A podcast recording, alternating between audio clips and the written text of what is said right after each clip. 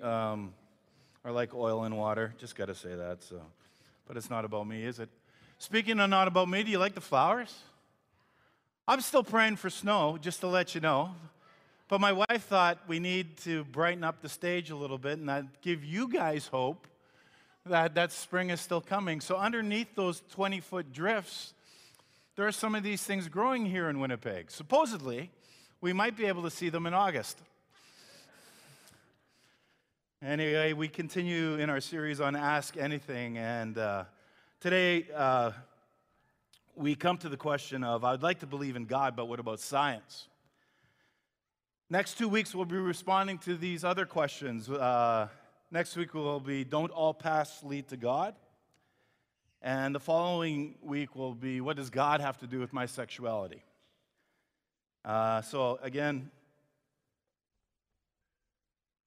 start off on a brief update on Ukraine. You've heard uh, how generous our community has been. And I would just really encourage you because people are constantly asking me if you are standing behind this, uh, and this is, and, and, and hear me loud and clear. There are many areas in the world and our globe that need assistance. And we are still true to our missions commitment globally, not just Ukraine. So it's not like we've stopped anywhere else and we go everywhere else. I also understand that not everybody shares the same passion about different areas of the world. Get it. I get it. But if you know or you want to continue, just copy the uh, giving uh, place where people can give directly to Ukraine.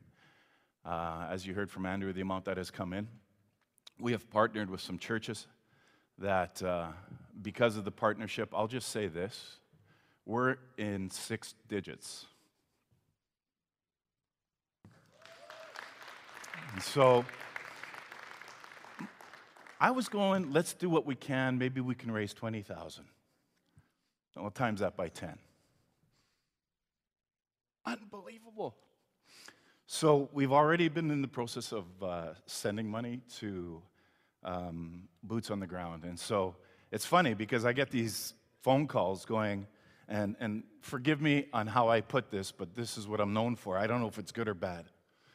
Michalski, you don't like giving money to middlemen when you try to get something to people. we need to talk to you. The best, best one was a phone call from somebody in Edmonton who uh, represents 365 other businesses, and they want a partner, and they want to know how to be able to get stuff going. And I said, Can you guys buy a van? So now I'm trying to use contacts throughout Romania, throughout Germany. Pastor Joanne said, I have a friend who's a missionary in Romania. You should talk to her. Well, it turns out that this friend in Romania is, uh, what was it? She works with the orphans, uh, you know, Romanian Orphan Free organization. And, and, and so I'm talking to Pastor Sergey, who is our contact on the ground, and he's getting kids out of the children's shelter that we have sponsored to and trying to get them to, to safety. And then he's, they got like 165 orphans, I think, somewhere in, in, in one of our churches there that we work with. And it's like, where do they go? And then I connect them with this person in Romania, and it's like she's in charge of all these. They can guarantee safe spotting for children. Like, it's just amazing. Yeah, Romania without orphans. Absolutely amazing. Talking with the Russian church, please pray for our Russian brothers and sisters who are standing up against this. It was interesting because they are facing persecution too. So, with martial law about to be introduced within Russia, if you are a foreigner, you can go to jail just for being a foreigner. If you speak out in favor of Ukraine, you will be persecuted. Our Russian brothers and sisters that we partner with are in trouble, and they need our prayers. So, war is hell, war is messy.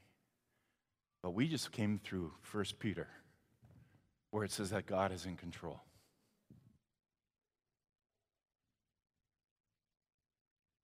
So we do what we can. If you choose to give, great. I know Joanne, Pastor Joanne, has been collecting items, and with her work connections, they've been able to deliver items, and there's numerous organizations that are um, able to collect items. If that's what you're doing, fabulous. And again, don't forget other places of our world. Myanmar is one of them, where the same thing's happening, but it's just not getting the airtime. And in the midst of the craziness, don't, don't be pulling your hair out. I know, Kevin, it's too late for you, but for the rest of us, don't be pulling your hair out. God is in control. There's nothing like, you know, one of the things that we've noticed, and I'm sorry I'm taking a while to get to our life lesson, but one of the things that we've noticed and that I have personally experienced, it's hard to celebrate. It's hard for some people to post the good things on social media that are going on in your life today because you feel guilty. Celebrate what you have. We rejoice with those who rejoice, we mourn with those who mourn. I need to drink more often.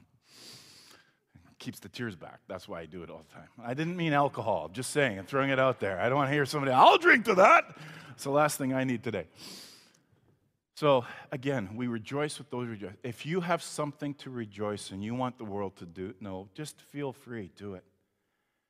And if you're grieving and you want the world to know, know that brothers and sisters are standing behind you in prayer. That's the church. That's where we need each other. That's where we surround each other. And that's where I want to encourage you today. Look at you're making a difference. You're making a difference, even right where you are. Be a support, be an encouragement at your school, be an encouragement in your place of work. Make a difference and let people know that there's a God who, in the midst of all chaos, is still in control. Is that good? Are we good? So, Jerry, I'd like to believe in God, but what about science? Aldous Huxley said this. He said, Modern science makes it impossible to believe in a personal God.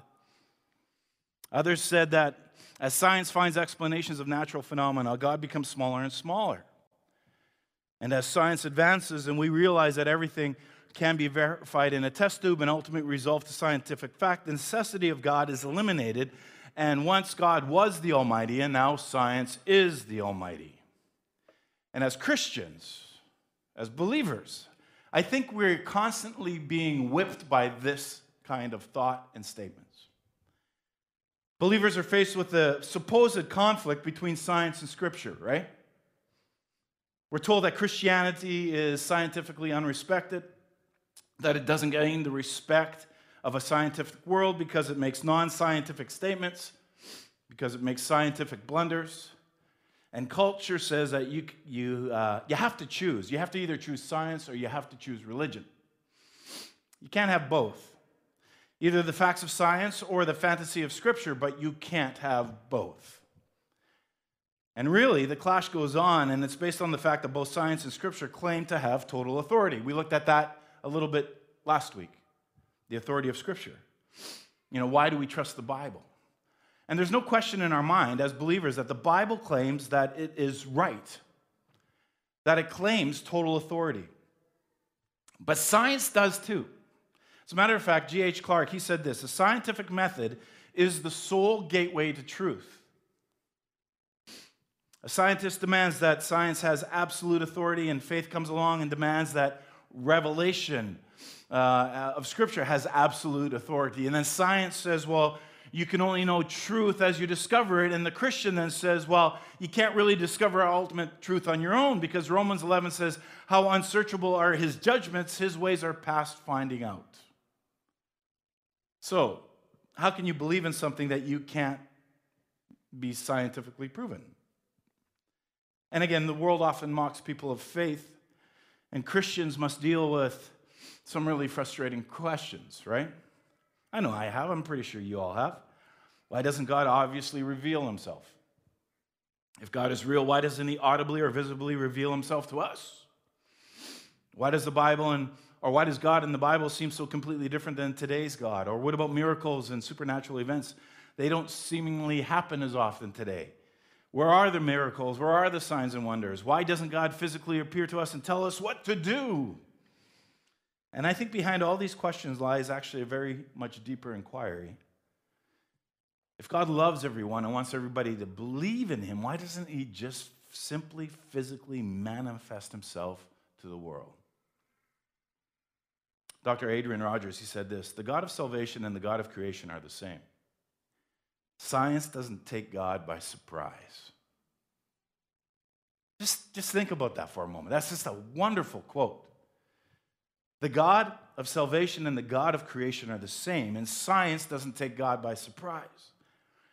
And I think Rogers was right because, you know, when you think about it, the ancients believed that Atlas held up the earth. As a matter of fact, modern paintings, they used my body for Atlas or for the earth, I'm not quite sure. But today we know that the earth is suspended in space, right? A fact that the Bible records in the oldest book of the Bible, in Job chapter 26, verse 7, he spreads out the northern skies over empty space. He suspends the earth over nothing.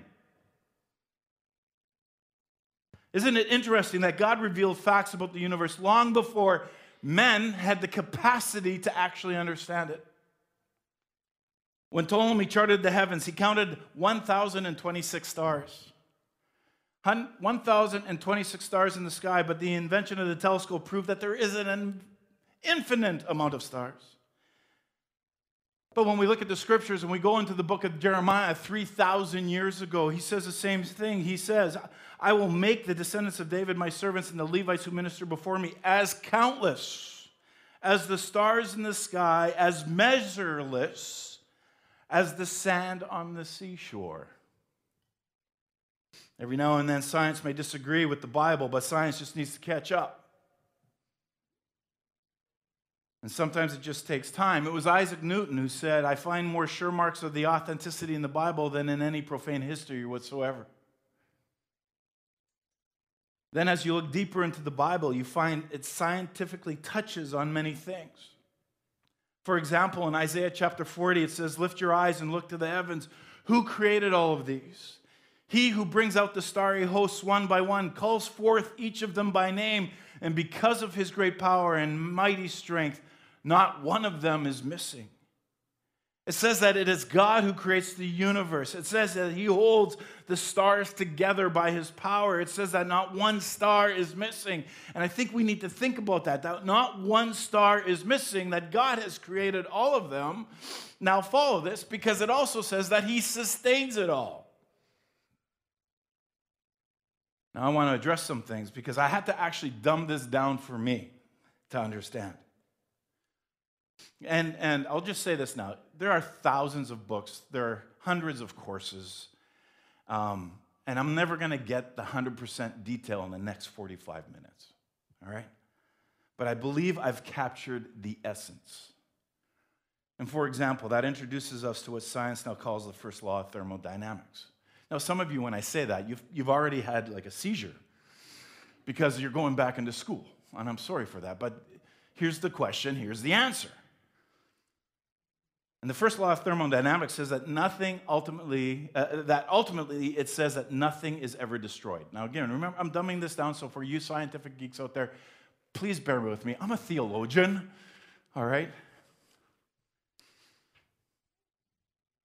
So, nothing. And it's the most universal and the most certain of all scientific principles.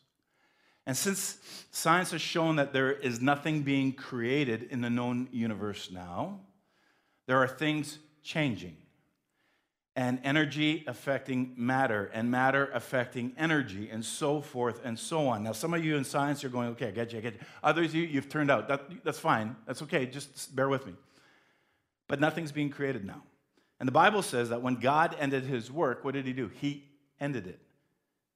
And it fits that scientific fact. And that's exactly what Scripture says when it says that God who created all things upholds all things by the word of his power. The Bible then introduces us, in some respects, to the, the, the first law of thermodynamics. It's done. And further, nothing's being created. That which has already been created can rearrange into other shapes and other forms, but nothing is being created. And science knows that. So matter is static in the sense that it never is destroyed, it is never being created. And Ecclesiastes 1, verse 10 says, Is there anything of which one can say, look, this is something new. And the answer comes immediately after the question that says, it was already here long ago. It was already here before our time.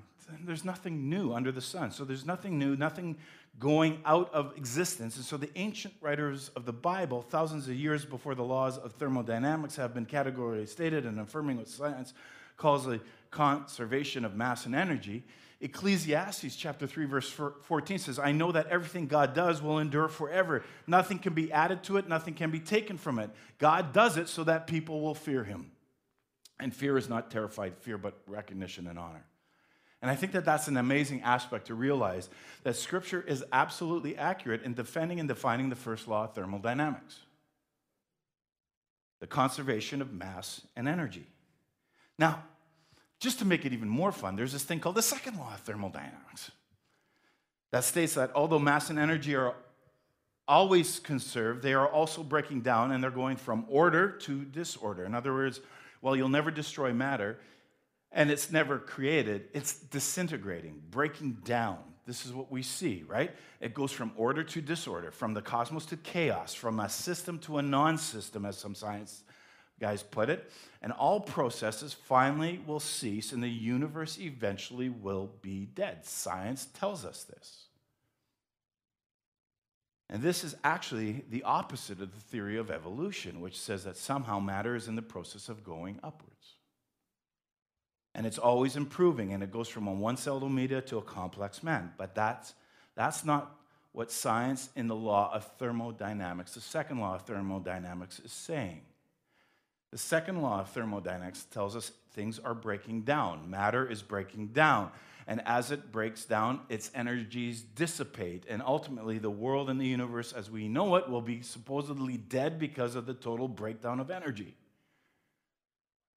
So, for those who are into climate, we're worried about climate, we're worried about the sun burning out, we're worried about our globe. We, we see a breakdown happening. It will be unable to reproduce itself. It will become a dead universe. You read the end of the book of Revelation, what happens? We have a new heaven, we have a new earth. Okay, so maybe we'll have one of those questions coming. The Bible says that in Romans 8, it says the whole creation groans under the curse. It's waiting for redemption from the curse of sin, which came in Genesis chapter 3 at the fall when man sinned and it brought uh, the effects of the, of the curse upon the earth. And so God didn't make the world with the second law of thermodynamics operating. Not when you study Genesis. God made the world, He looked at it, and what did God say when He looked at His creation? It is, it is good. But when man sinned, that second law of thermodynamics came into being, and science has never been able to figure out how that law works or where it came from. But we know where it came from. It came from what, as a from a theological perspective, it came from the fall of man. And so when man sinned and fell in Genesis 3:17, God said, "Cursed is the ground." And that was simply the symbol of the curse that it stretched everywhere. If you want a good explanation of where the second law of thermodynamics came from, you can almost go to Romans chapter 8. For the creation waits in eager expectation for the children of God to be revealed. For the creation was subjected to the frustration, not by its own choice, but by the will of the one who subjected it in hope. That the creation of itself will be liberated from bondage to decay and brought into freedom in the glory of the children of God. We know that the whole creation has been groaning as in pains of childbirth right up to the present time. And so basically, when you're looking at something like this, you have the law, that, that, that the whole creation is in disorder, that it is breaking down. The law known as entropy, the breaking down of, of, of the productivity, ability, or, or capacity of matter, matter and energy, it's breaking down. There's another science called, hydrology. Hydrology is a cycle of water. And this is fascinating for me. And you should know this because you've studied the cycle of water in school. All of us have. If you've gone to school in Canada, you've studied this. You probably did a little science experiment. And you had a little, you know, cardboard with cutout stuff that you colored and put it up and made the world show, you know, and your parents were so proud of you. Do you know what the cycle of water is? Do you know how many phases there are in the cycle of water? Anybody? Come on, even the scientists in the room know there are three. Come on, right? There's three phases. Do you remember what they are? Evaporation, Right, right, right. Remember, you guys all got like high school diplomas. Come on. Evaporation, condensation, and what's the last one? Precipitation, right? So th- th- there's the cycle of water. Now, and that's how water goes. And, and do we realize that it's actually all the same water? Do you realize that there's no water as we know it being created per se? It's just the same water, it just keeps going around and around and around. And you get it this year, and then somebody down the road is going to get it next year and it's the same water and that's the science of hydrology. It, it, clouds move over the land they drop water through participation participation woo precipitation and the rain runs into the creeks the creeks run into the streams the streams run into the rivers the rivers run into the sea and the cloud pulls the water up back from the sea and it takes it back over land it drops it again and it starts the whole process all over again. In fact, until the 17th century, people believed that there were actually subterranean reservoirs that in the middle of the earth were these huge, inexhaustible reservoirs of water, and that's where springs came from. And they just kept bubbling and bubbling out of these reservoirs. Um, they didn't believe that water could seep through soil and create these reservoirs. They didn't believe that there was any way to replenish them. They didn't believe um, any of that. And so they figured out that there must be these mammoth things so individuals like Mariotte, Perrault, and Halley came along in the 17th century, and they opened up the modern concept of hydrology, where the water is taken up into the clouds, redeposited, seeps into the earth, creates res- reservoirs in the ground, as well as runs off and fills the seas, etc. That's hydrology. Scripture gives us this. It gives us the hydro, hydrola, you know, English is, you know, my second language. I say that so I don't look like an idiot when I'm trying to pronounce words that I really can't because my tongue keeps tripping over itself. Hydrological. Scripture gives a hydrological cycle and the features of evaporation, and its incredibly complex thing is described in Ecclesiastes. Now remember, I'm dumbing everything down for me. It says in Ecclesiastes 1:7, all the rivers flow into the sea, and yet the sea is not full. To the place where the rivers flow, there they flow again. Isaiah 55:10 says, "For the rain and the snow come down from heaven and do not return there without watering the earth." Interesting. So Isaiah says the rain and the snow come down, they water the earth and they go back up again. The water keeps running into the sea, but the sea never gets full. Why? Because the water keeps being pulled back out again. Job, 20, Job 36, again, the oldest book in the New Testament, speaks of evaporation and condensation centuries prior to any knowledge of this. He draws up the drops of water which distill as rain to the streams. The clouds pour down their moisture, and abundant showers fall on mankind. Who can understand how he spreads out the clouds and how he thunders from his pavilion? And I think it's incredible that God made the whole hydrological cycle, and there's no conflict with science there. As a matter of fact, we see in Scripture it's accurate. Modern astronomy, which is the study of our solar systems, didn't even begin to replace the old ideas until the 17th century or so. In the 1500s, when Copernicus first presented the idea that the earth was in motion, they thought he was nuts. Because up to the 1500s, everybody thought earth was flat as a pancake. Kind of like some people today. So if you have any flat earthers out there, can you just tell them to read scripture? Because today, you know, it's interesting. The, the, the, ancients felt that the earth was, was, like a, a, a disc or like a record, right? And it was surrounded by this river called Oceanus. And they, they used to say that if you were dumb enough to sail through the pillars of Hercules, this is what it was, which is what we know as the Rock of Gibraltar, you would fall off into nothingness. And along comes Copernicus, and he says, Ah, I think the world's in motion. And then some people sailed around the Cape of Good Hope on South Africa and all the way up the coast of Africa. And, and, and now that theory that it's a flat ground is on shaky ground. By the 17th century, you have men like Brahe, Tycho, Kepler, Galileo, and they give birth to this thing called modern astronomy. And you have to remember that, again, prior to that, people only thought there were a thousand stars in the whole sky. Today, our scientists, scientists tell us that there's a 100 billion in our galaxy. And how many billion galaxies are there? It just keeps going and going and going. And the Bible knew all of that because it says you can't measure them, that they are innumerable. In the book of Genesis, it says that the number of stars in heaven is equated with the number of grains of sand, right? On the seashore. God tells Abraham, I'll multiply your seed as the stars of heaven and the, sand which is on the seashore. Jeremiah made such allusions to the fact that the solar system was a vast and distant thing. In Jeremiah 33, he says, The stars cannot be counted. That's a fact, that's a statement. And God is speaking, right? As the host of heaven cannot be counted, and the sand of the sea cannot be measured, so I will multiply the descendants of David. And so today we know there are millions and millions of stars in our own galaxy, millions and millions of galaxies that we haven't even seen. And you know, science has recently discovered that all the stars are different as well. There are tremendous varieties of stars. They're not all the same. Early science, scientists actually believed that everything was the same. And wherever they were, it was the same thing. And they found that today, that there are infinite numbers of varieties and sizes when it comes to stars. And scientists are busy today cataloging these sizes and varieties. Oh, so let's go to 1 Corinthians 15 41, where it says, The sun has one kind of splendor, the moon another, and the stars another. Let's just keep reading. And star differs from star in splendor. Now, the Bible, all the Bible had to do was to say, all stars are the same. And if we read that in the scriptures, you could then, we could just walk away from the scriptures and go, there, there it is. It's there. It, it's been wrong. But it doesn't say that. It doesn't say that. It doesn't make that mistake.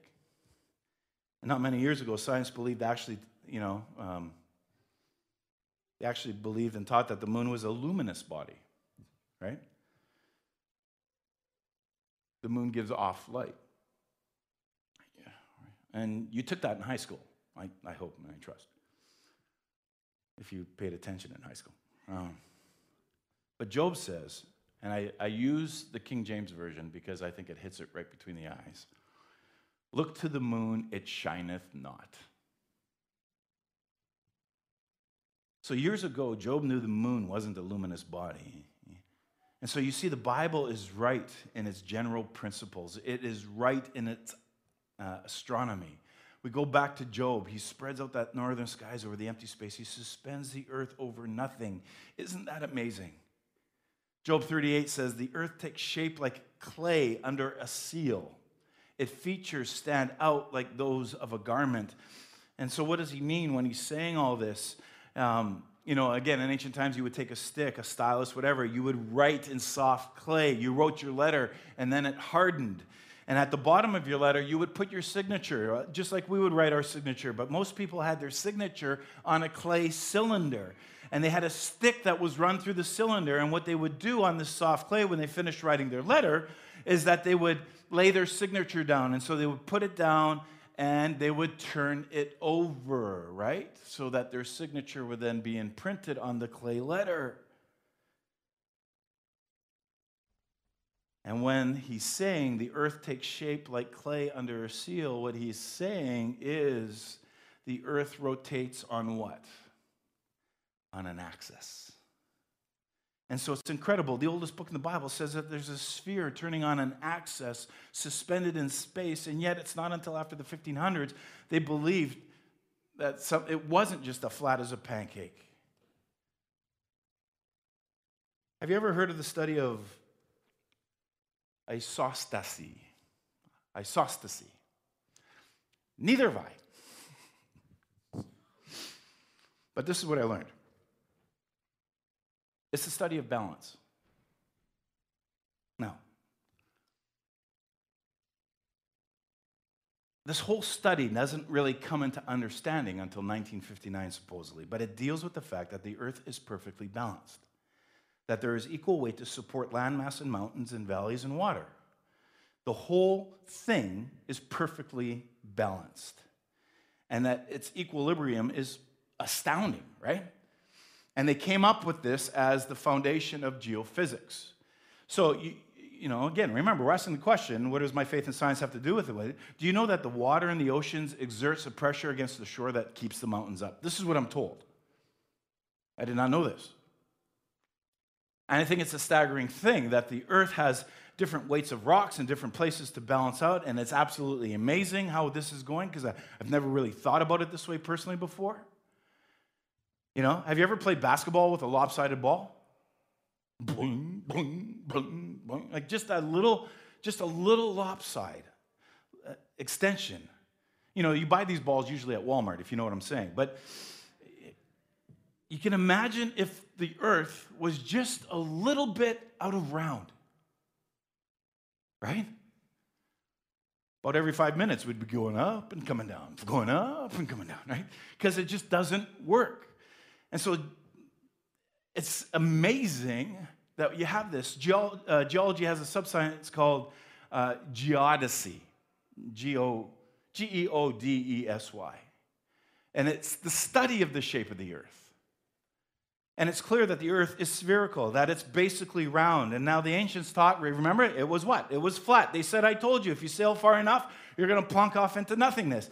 That was really dumb because Isaiah told them what it was. Isaiah chapter 40, verse 22, and I just love it.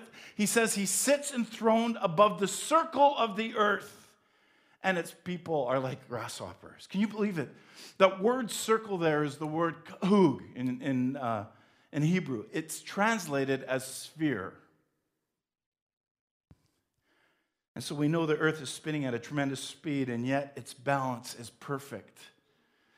Do you realize that around the face of the earth there are mountains that reach well over 20,000 feet high? Do you, do you realize that there's depths of the ocean that um, uh, go the other way? Do you understand that the combination of the mountains and the depths of the sea, the weight of the rocks, the weight of the water, they all have to be figured out mathematically by an infinite mind, that infinite mind of God, so that the earth doesn't go through space kind of like this throwing us out of space every time it turns. Isaiah 40, verse 12 says, Who has measured the waters in the hollow of his hands, or the breadth of his hands marked off in the heavens? Who has held the dust of the earth in a basket, or weighed the mountains on the scale and the hills in a balance? It's incredible to think about how God has kept the earth in perfect balance. Psalm 104 says, He set the earth on its foundations. It can never be moved. You covered it with the watery depths as with a garment. The water stood above the mountains. And I think it's fantastic that God said in the Old Testament, I've made the earth so that it's balanced. And you take gravity. It wasn't until Newton in the 17th century that the gravitational laws were finally finalized. And, and it was Job who said in 26, chapter 26, he spreads out the northern skies over the empty space and he suspends the earth over nothing. That's gravity. It's there, it's pulling in. There's one more the currents of the ocean. Mid 1800s, there was a scientist named Matthew Fontaine Maury, and he believed that the paths of the seas that are mentioned in Psalm chapter 8, verse 8, were real. And if we turn to it, it says, The birds of the sky, the fish of the sea, all that swim the path of the seas. Path of the seas. I want to try to think about that for a bit. Put yourself 100 years back or so. Path in the seas. What does that mean? There's no way that you can understand what that meant. And yet, this guy believed that the Bible was accurate when it talked about the path in the seas according to Psalm chapter 8. And so he spent most of his life discovering and mapping ocean currents and underwater streams, and his research earned him the reputation of the father of oceanography. Path of the Seas. His work has been an invaluable resource ever since. One English philosopher was famous for applying scientific discoveries to philosophy, and he came up with a great discovery which he was heralded with. And he said this his name was Herbert Spencer. He said, Everything knowable in the natural world fits into one of five categories. Everything is either time, force, action, space, or matter. And it took him until the 19th century to, uh, before anybody really discovered and identified what these categories were. Yet everything in existence fits into one of these categories. And so, what do we do? We go to the Bible, we open up Genesis chapter 1, right? That's what we do. We always go to the first book. Let's just open it up. And what do we have? We have in the beginning, right? That's time. God, that's force. Created, that's action. The heavens, that's space. And the earth, that's matter. And what Herbert Spencer didn't discover until the 19th century, God wrote in the very first verse of the very first chapter in the very first book of the Bible. And He gave us all these categories that we needed for everything. You know, the Bible doesn't contain scientific terminology, but it, is amazingly accurate.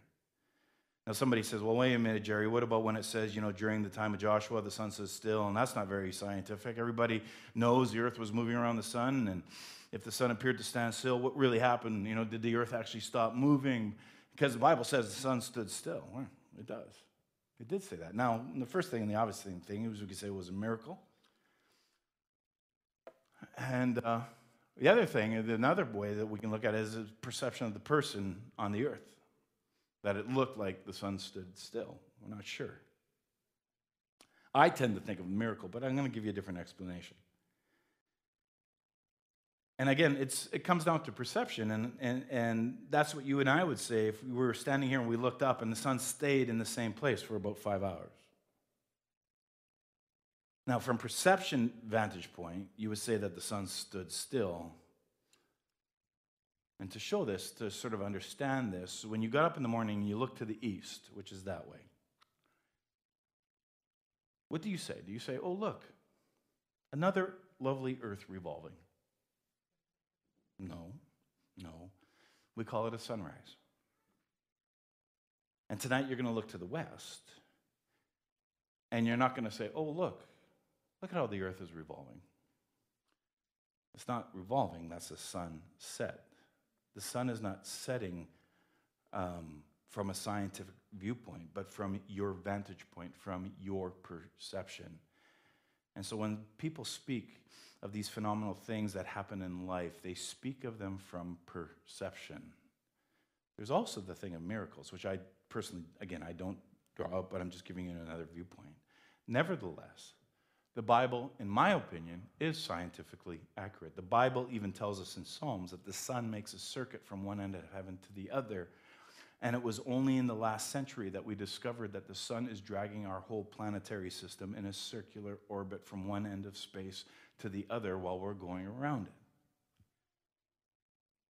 We read that all scripture is God breathed. It's useful for teaching, rebuking, correcting, and training in righteousness so that the man of God may be thoroughly equipped for every good work.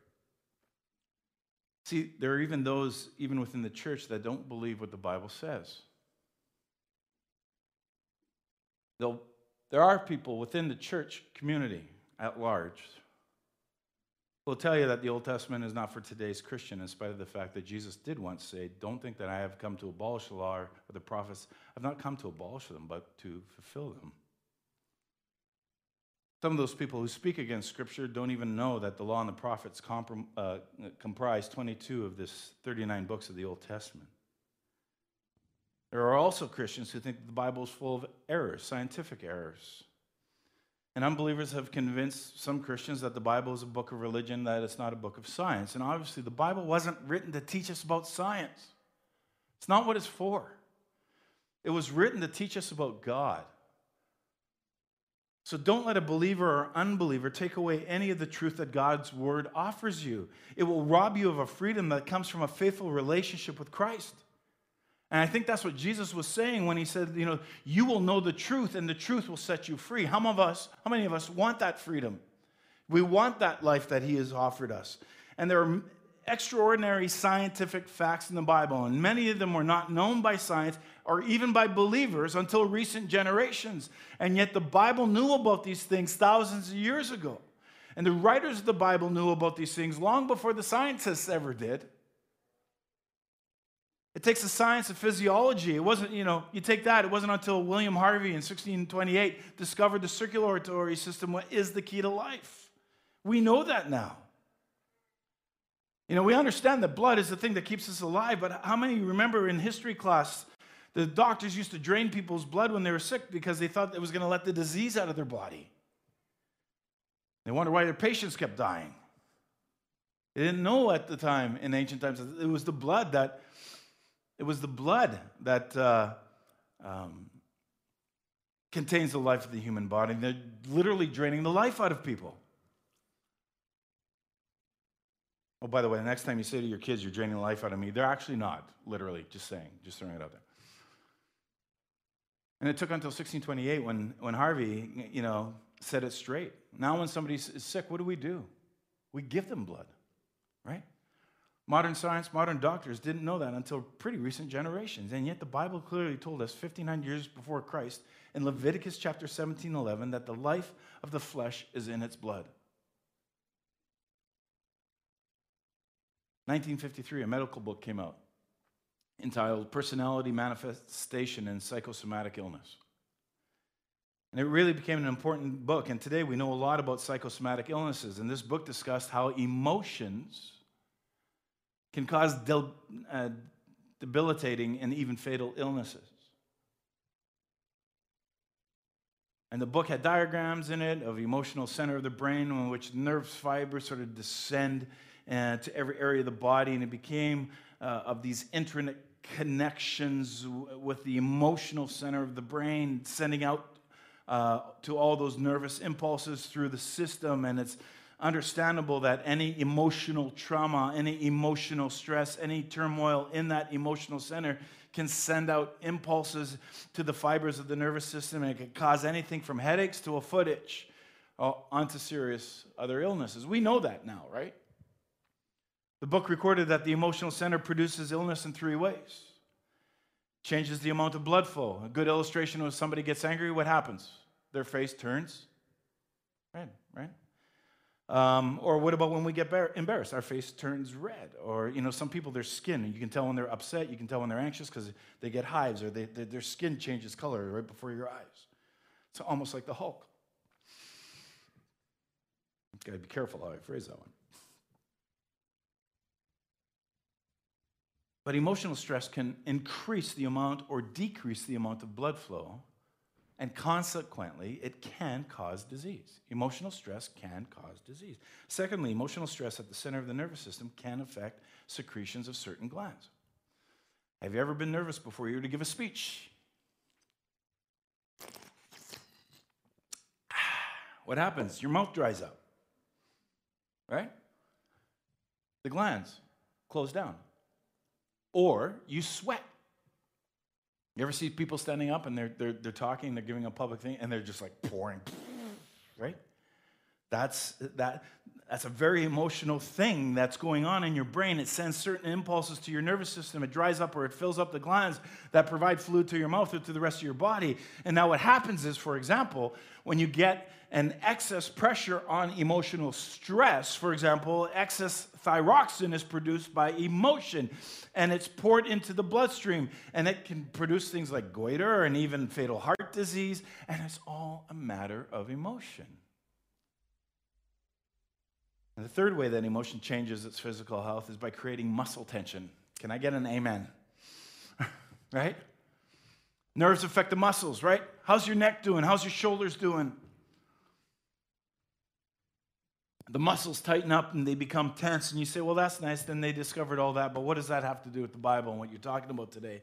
Well, I want you to know that the Bible anticipated all of that, that the Bible knew that your emotions were very, very important in terms of your health. Because when you go into the book of Proverbs 16 24, you see gracious words are a honeycomb, sweet to the soul, and what? Healing to the bones. Our words. And what formulates our words? Our emotion. And God knew that emotional stress and that anger and that criticism and whatever it is and the sour words, and I can go on more and more and more with scripture, that there was no way that uh, people could have clinically discovered that because God revealed it. He said in Proverbs 17, a cheerful heart is good medicine, but a crushed spirit dries up the bones. A happy person is a healthy person, right? An unhappy person is an unhealthy person.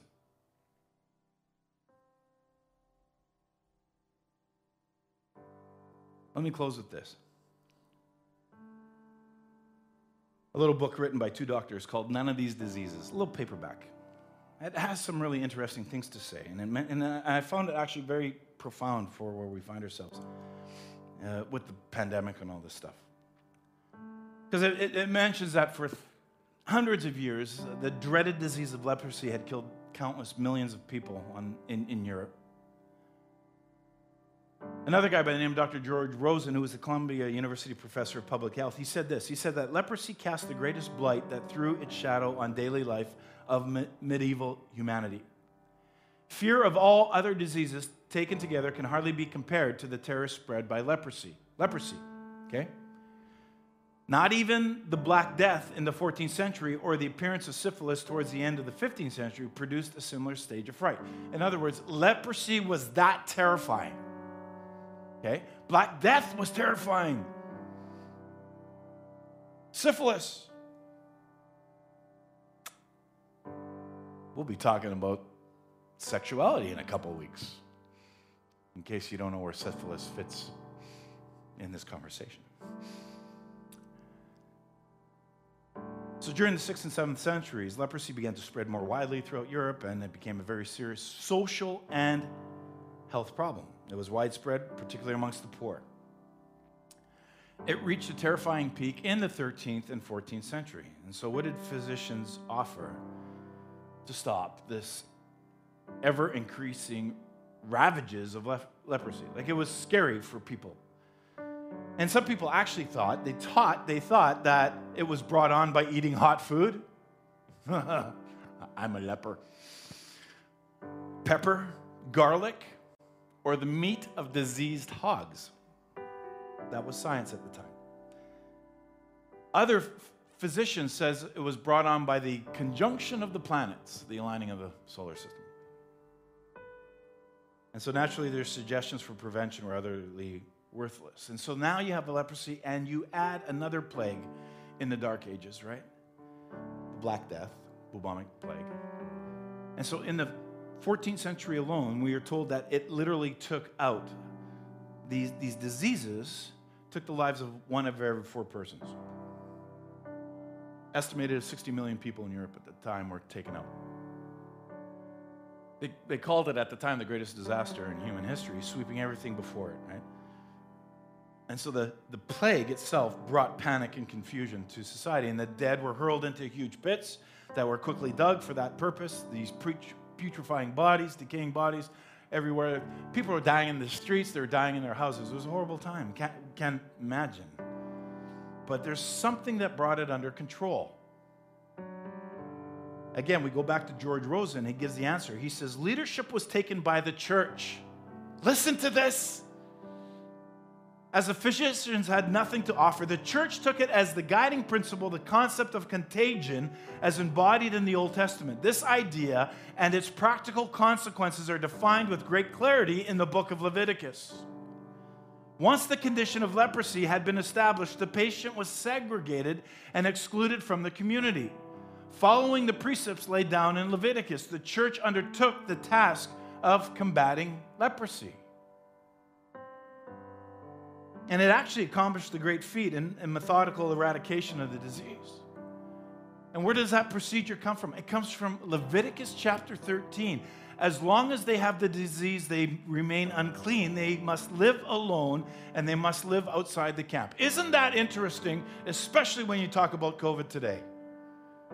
And how much we hate isolation, we hate masks, we hate vaccine, we love masks, we love isolation oh, more than not, uh, or we love vaccines. Like, isn't it interesting what Scripture is addressing, even written back in Leviticus, that applies to us today? You don't like what I say? Take it up with Him. He's the author of the book.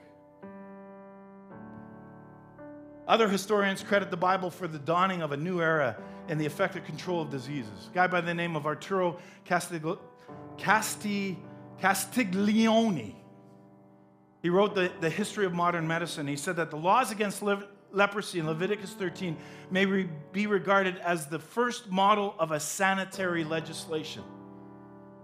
You see, the Bible knew the solutions to these problems. The same God who wrote the Bible is the same God who made the world and the worlds in the universe.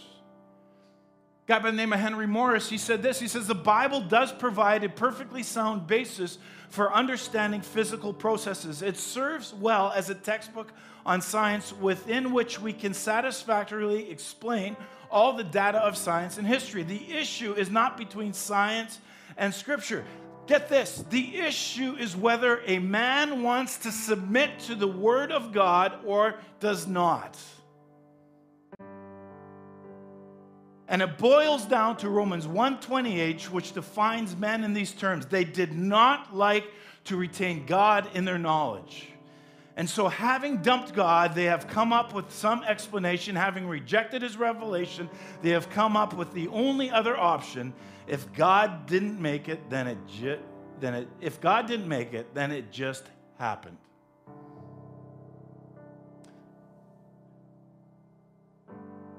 There is no real conflict between the Bible and science. You can be a Christian and still be very a very capable scientist. We had Christians like Galileo, like Kepler, like Descartes, like Leibniz, like Newton, like Pascal, like Rick Weeb, like Gord Giesbrecht, like Julie and Chrissy Kim and Deb Robinson, just to name a few. Some of you go, I don't know the last few names in the history book. Never read those before. No, because they're sitting among you.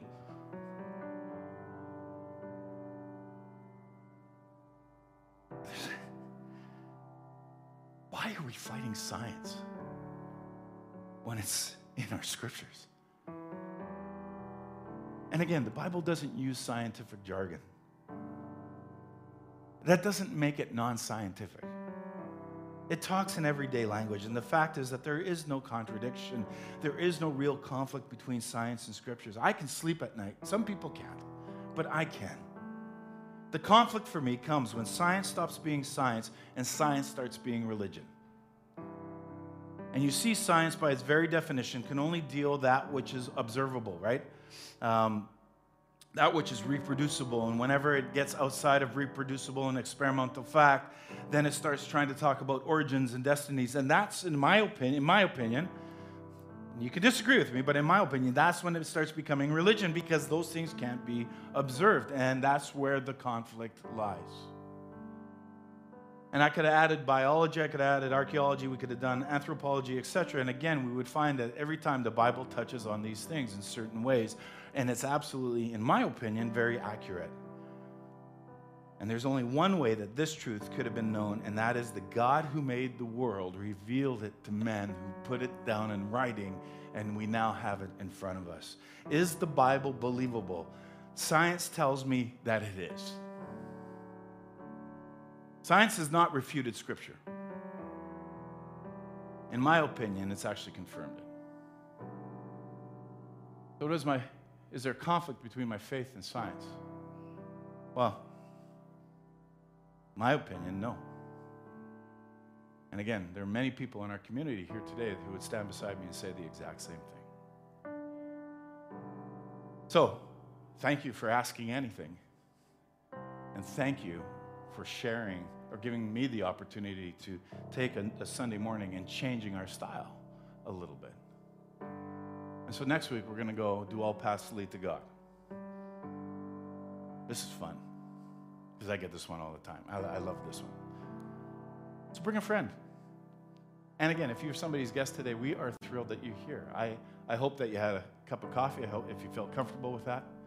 Uh, in the future, when the mask mandates drop, uh, as of the 15th, so we still have one more Sunday with us uh, enclosed. This will be a mask friendly church. In other words, people are going to be walking in through our doors on Sunday and they want to be a part of this experience, but they have, for whatever their reason, they're going to be wearing a mask. The last thing I want to see or hear is that somebody walks up to somebody and says, What are you wearing your mask for? You don't need to anymore. This is a mask friendly place. We are the church. We are the church for all people. And so if you want to come and participate with a mask on, fabulous. If you're going to come participate with a mask off, fabulous. I just care that you come and participate. And I don't care about your politics. Said it last week, I'll say it again. We leave the politics outside.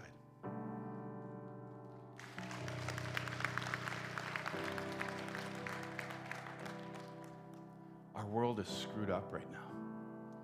And there are bigger issues in Ukraine, in Myanmar, in Russia than us worried about this.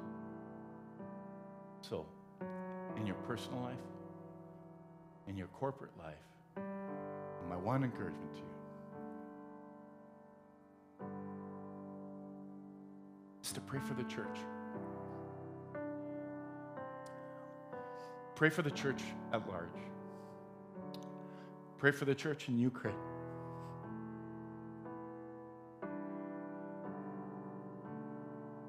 Pray for the church in Russia. Pray for this church.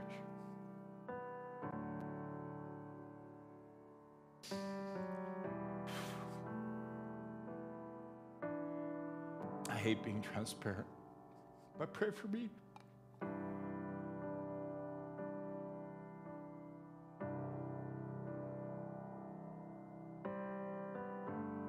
Can't control it. I cry every day.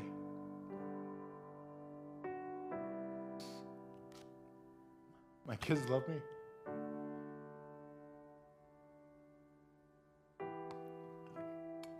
One sits down with me and says, You got to stop. You can't do it. You can't do it all. And I know that.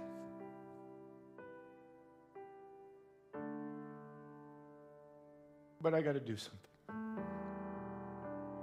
And so I keep moving and I keep doing what I can. And I keep doing it carefully and I keep doing it so that I can rest.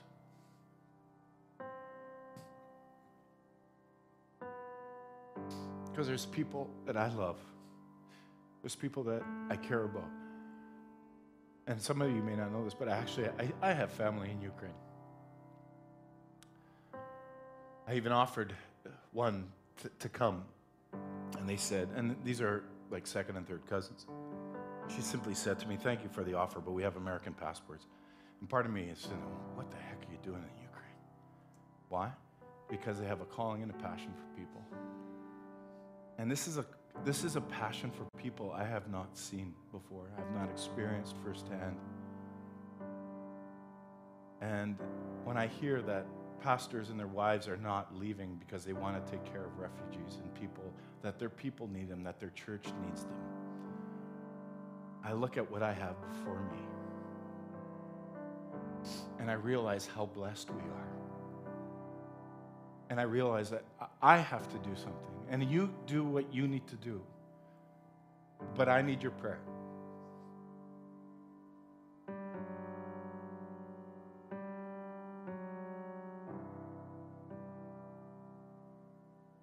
I need your prayer.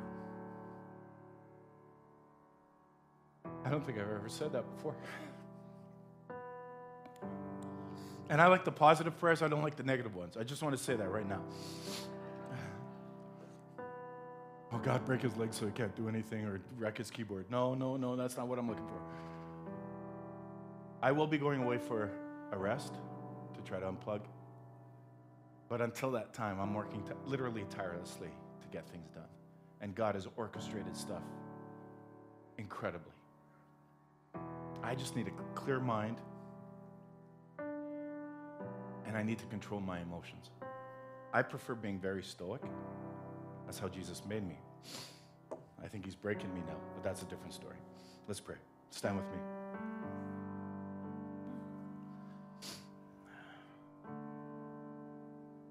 Father, we're thankful today just for the joy and the privilege of being able to share, to have our hearts lifted to a new and fresh confidence in your word, to sing your praises, to, to, to break bread with one another, to see people, and to hang out. God, we are grateful for the fact that uh, even our life lesson, the more science discovers fact, the more it charts the present process, the more the Word of God is vindicated. In this book is your truth, God. So give us a fresh new confidence, a fresh new boldness to stand for the book. And we praise you in Jesus' name. Amen. Before our band plays us out with the creed, in ancient times, the one who blessed extended his hands for a blessing, and those receiving the blessing did likewise. So, Soul Sanctuary, will you go now? Like, get out of here, please. And live in the presence and the security of the Holy Spirit. And even when you are led into the wild and hard places, trust and give yourself to God. Think about that.